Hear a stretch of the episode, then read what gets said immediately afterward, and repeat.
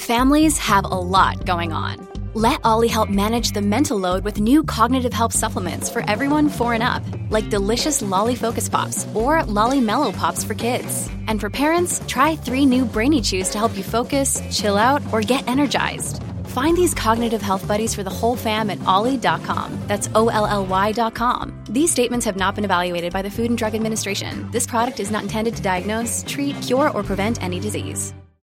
If you're struggling to lose weight, you've probably heard about weight loss medications like Wegovy or Zepbound, and you might be wondering if they're right for you.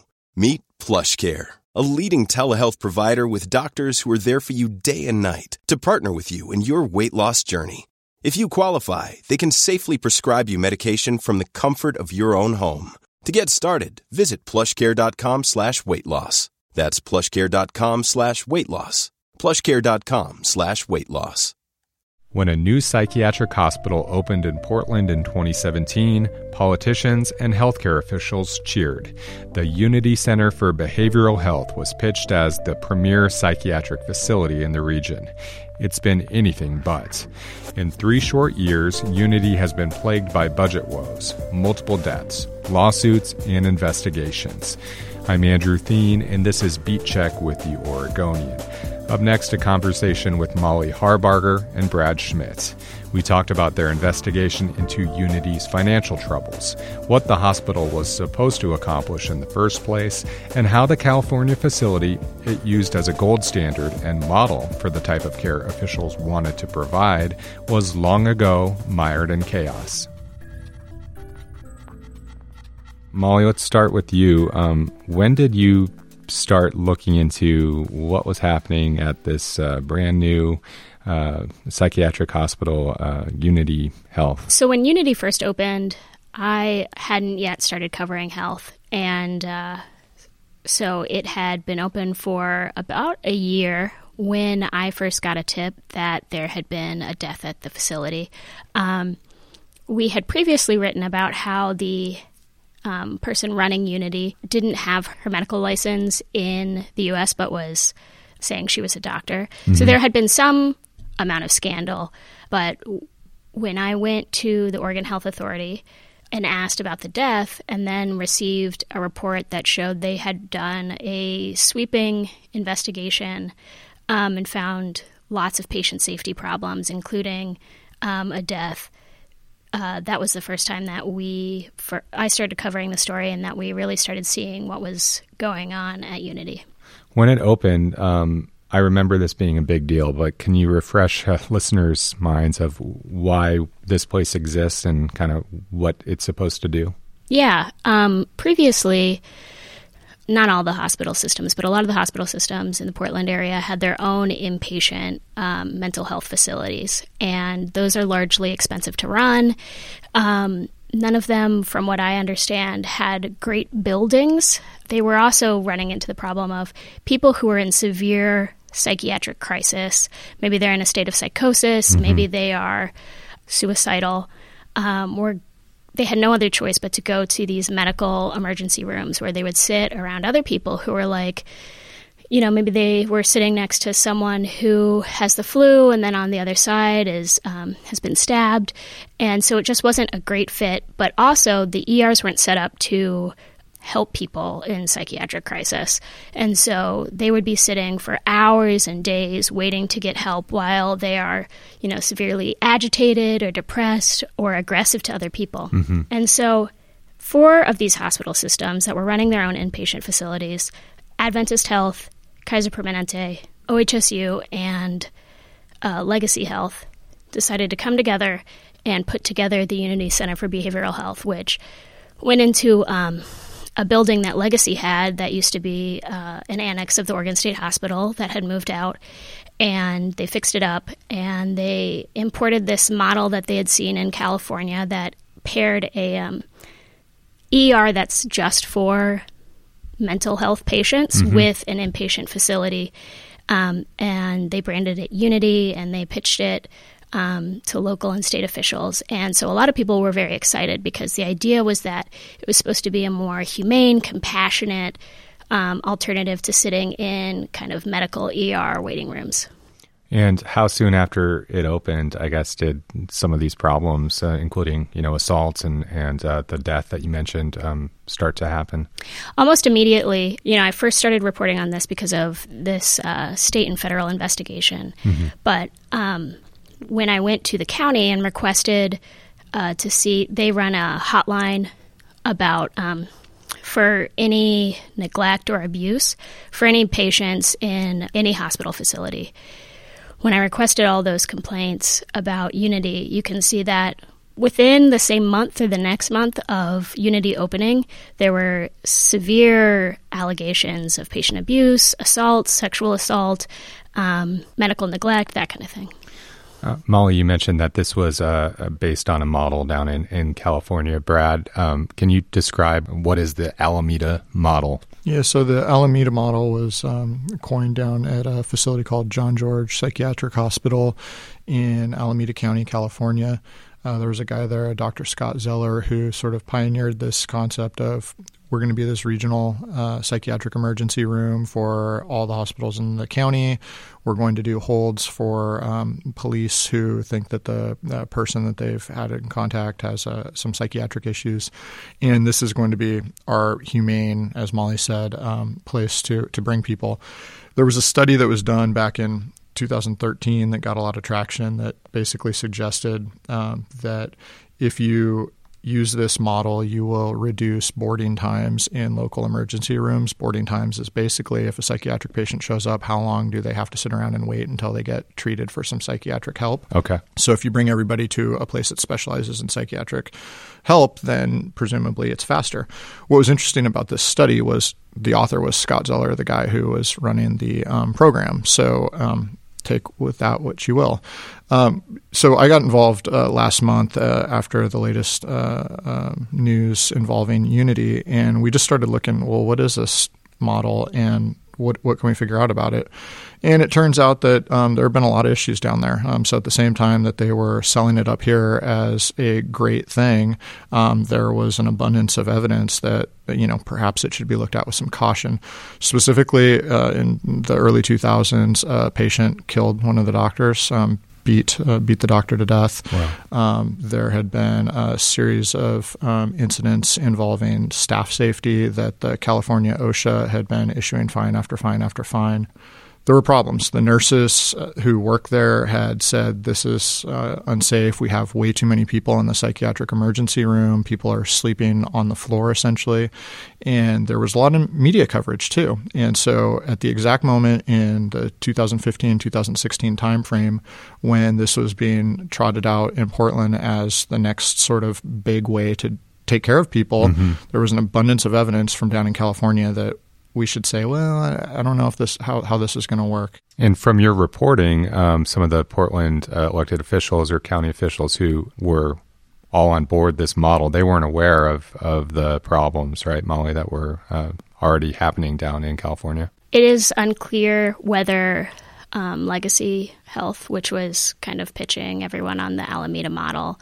um, they didn't specify whether they knew that there were problems at the time, but people who became advocates for the project say they also didn't know, either because they weren't told by Legacy or they hadn't done any in looking into it themselves.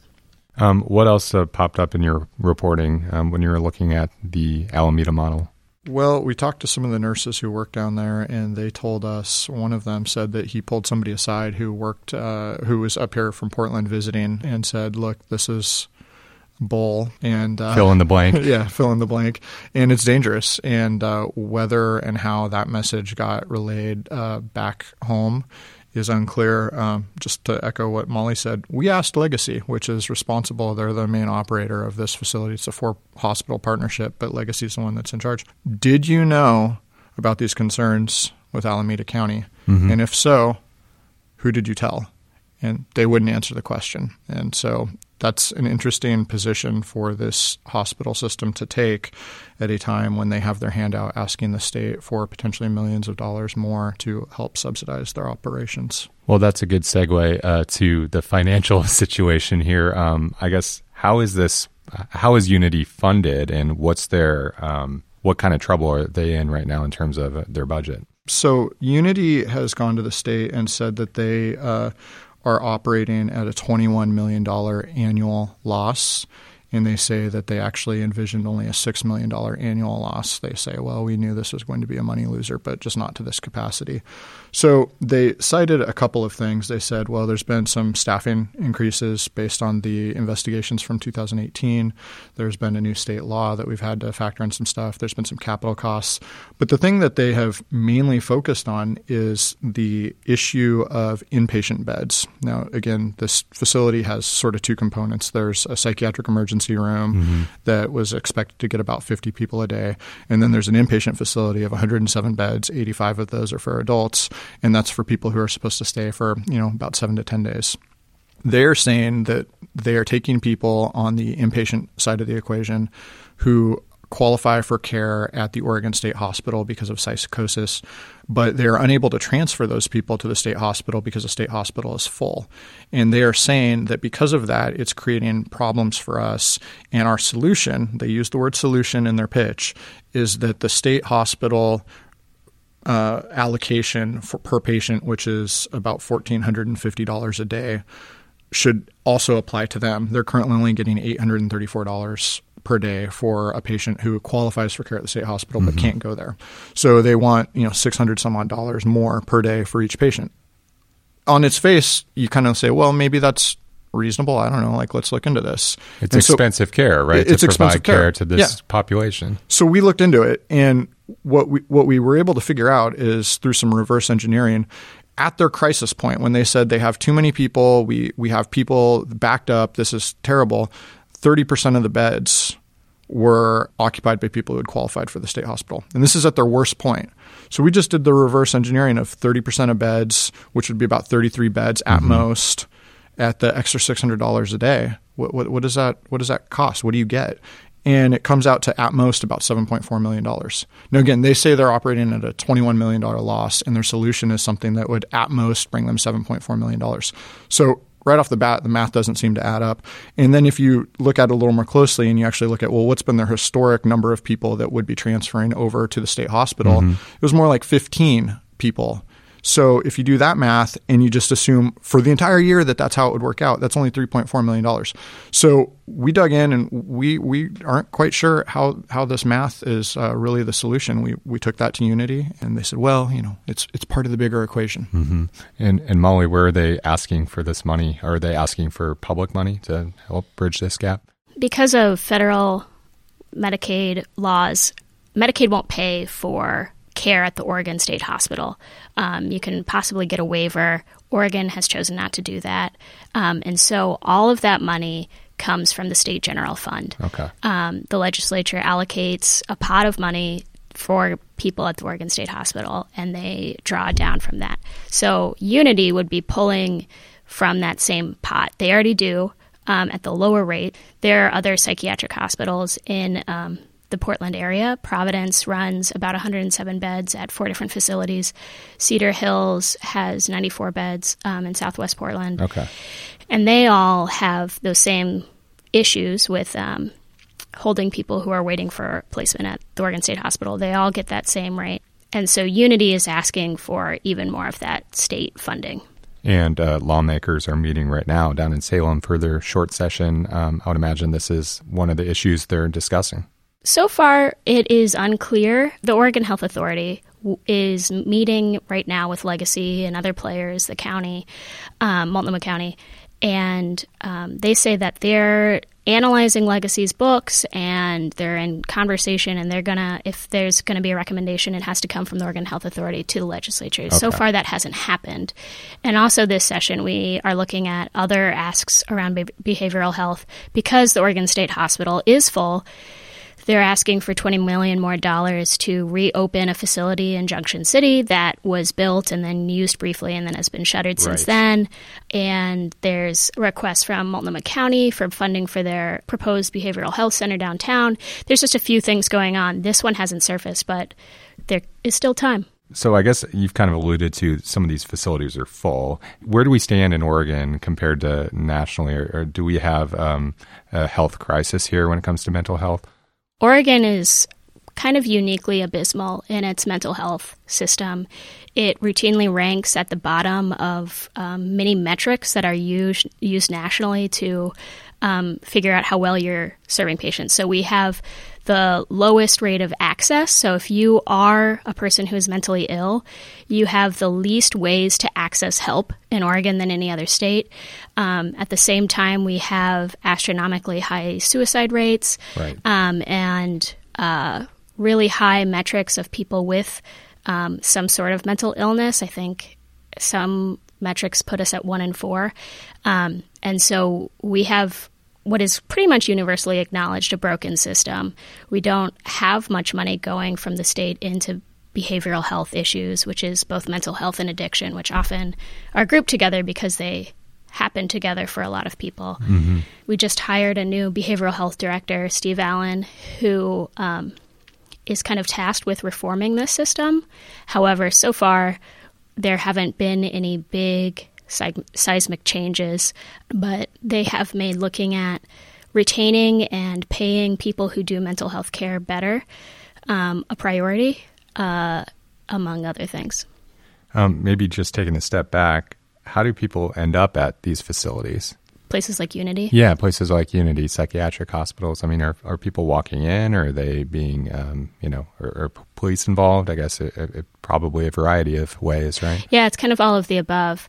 Any person can walk off the street into a emergency room, um, and in theory, Unity. Um, you can be put on an involuntary hold. So if you have an encounter with police or um, a doctor can put you on an involuntary hold if you seem like an immediate danger to yourself or others, and then you would be transported to a place like Unity or another facility. Um, or you can be transferred um, by ambulance if you are in a place that uh, you've like walked into a medical emergency room. They might send you somewhere else to get treated. Um, what do we know about uh, the people that have died at Unity uh, since it opened and how they died? So there have been three confirmed deaths. Um, one was uh, because a patient was supposed to be um, evaluated for a medical condition. Um, some of these reports can be a little bit um, vague on details because they don't want to give too much away about a single patient. Right, patient confidentiality laws and whatnot. But essentially, it was chalked up to how staff had. They knew that they were supposed to run tests. A patient was having a hard time swallowing liquids. Um, those tests never happened, and then the patient died.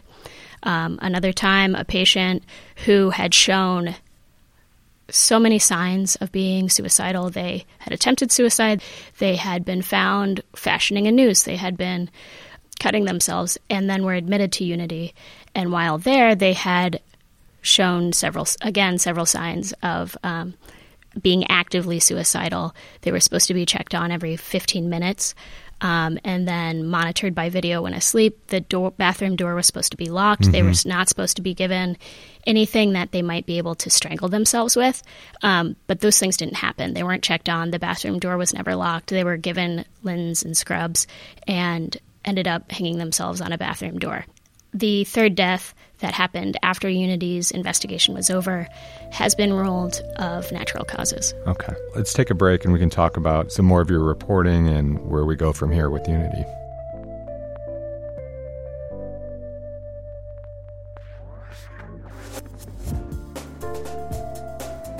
Where is Unity located? And have either of you had the opportunity to, to tour the facility? Unity is in Northeast Portland, kind of close to the Moda Center. Um, I have been in there because they hold they have a mental health court where they hold hearings for civil commitment patients, and so I was escorted straight into that hearing room. Um, we've asked several times for a tour of Unity, but uh, Legacy has denied us that. And it's right um, on the it's right adjacent to I five, basically. Yes.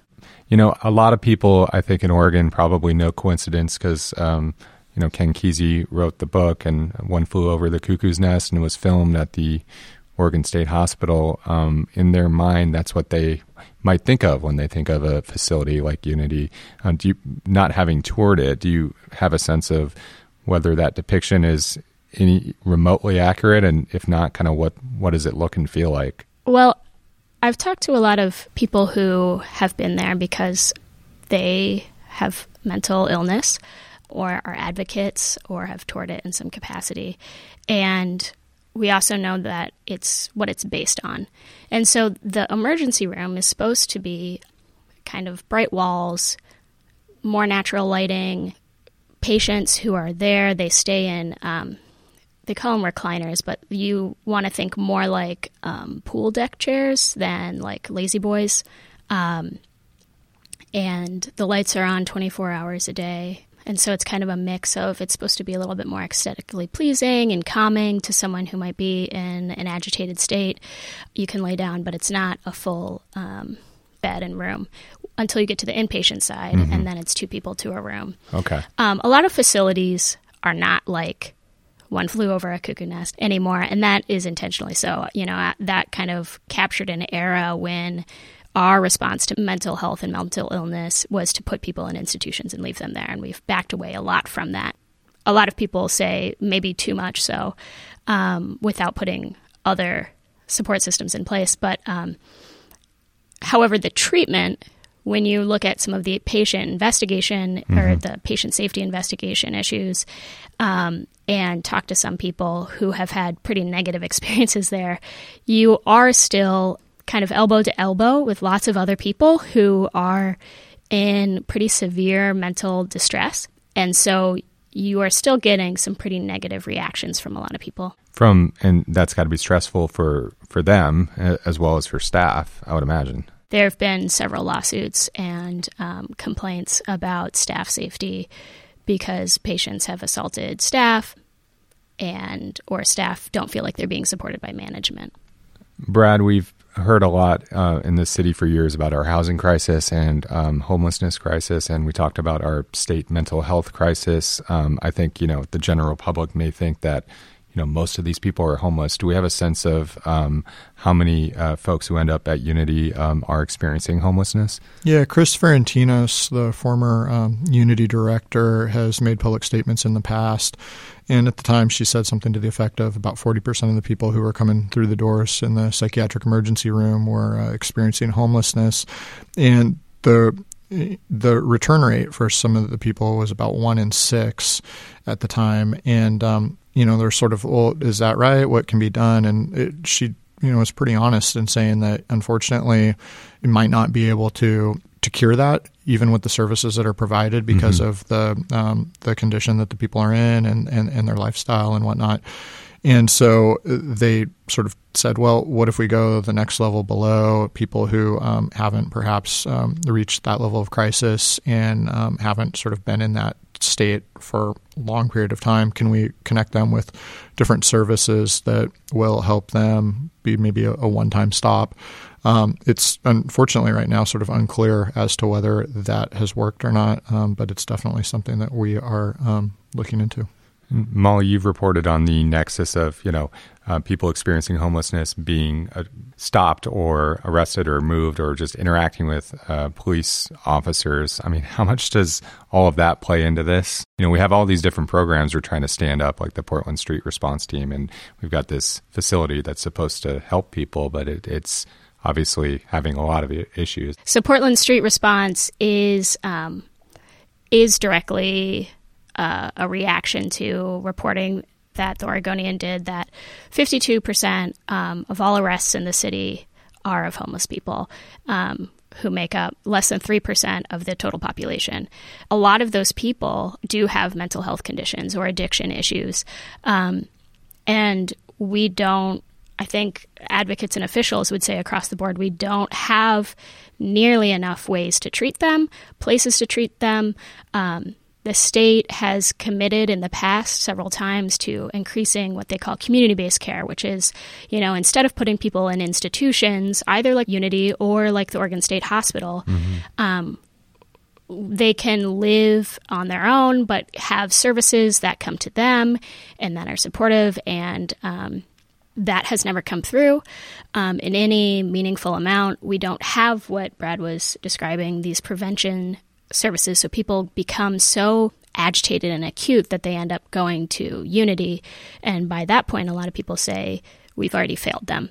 And so there is uh, a lot of gaps, and that is clearly driving interactions with police. It's also clearly driving the community's perception of homelessness, of, you know, the person yelling on the street corner, the person acting weird on the bus. Right. A lot of that, people say, it could be addressed with more mental health and addiction treatments.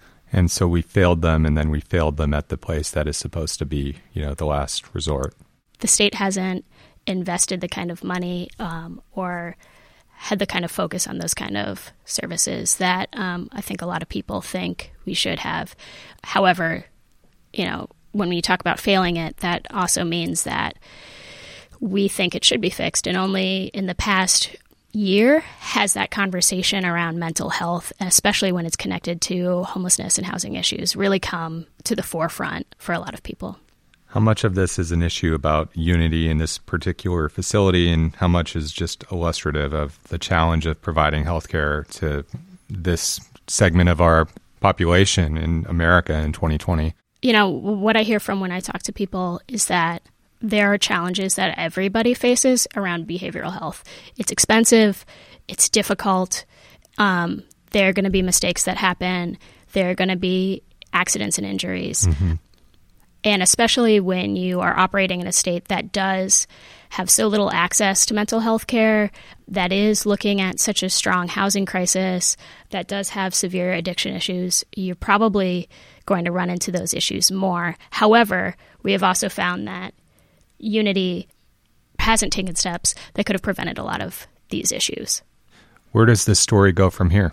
We're working on a couple fronts. Um, we have a story coming out about how Cedar Hills, uh, which is one of the few behavioral health inpatient facilities in the Portland area, um, they wanted to open a sister site in Wilsonville, and they applied for that in 2016, uh, the same time that Unity was preparing to launch, and the state denied their application on the grounds that Unity would take care of any need for inpatient beds. So we don't need to give you permission to tap into Medicaid dollars. Mm-hmm. We don't want you competing with Unity um, or other providers because we have this taken care of. And once we get Unity going, our focus is going to be solely on community based treatment and those other kind of things. So they got this basically. They got this. Yeah. Fast forward three years, and uh, they are again, Universal Health Services, which owns Cedar Hills, is again applying to open that Wilsonville facility because they're saying, look, this clearly hasn't happened. There's uh, pent up demand for inpatient beds. We're taking on Unity's clients because they don't have room.